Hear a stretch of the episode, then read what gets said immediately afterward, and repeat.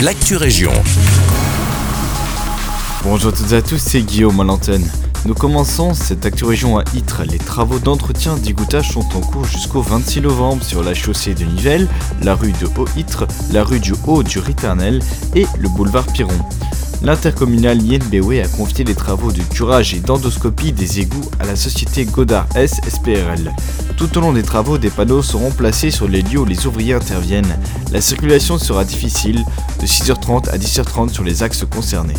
Afin d'éviter toutes les éclaboussures, il est conseillé de refermer la planche de vos WC et de tout autre accès au réseau d'égouttage domestique.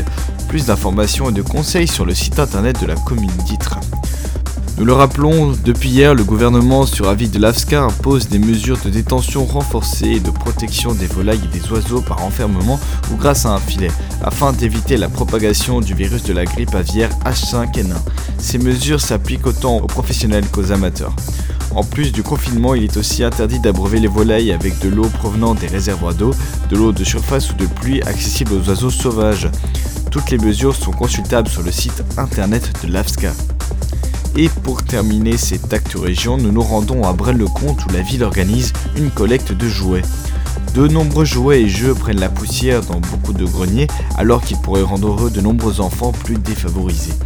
Afin de rééquilibrer les choses et pour donner une seconde vie à ces jouets inutilisés, l'action Noël pour tous est lancée jusqu'au 3 décembre. Tous les jeux et jouets en bon état peuvent être donnés et déposés à la bibliothèque, à l'exception des peluches. Les jouets reconditionnés par des bénévoles seront confiés aux petits brénois et brénoises lors d'un après-midi de fête pour tous organisé en fin d'année. Plus d'informations à nouveau sur le site de la commune ou via l'adresse mail jeunesse-7090.be. C'est déjà tout pour l'actu région, merci pour votre écoute et bonne journée.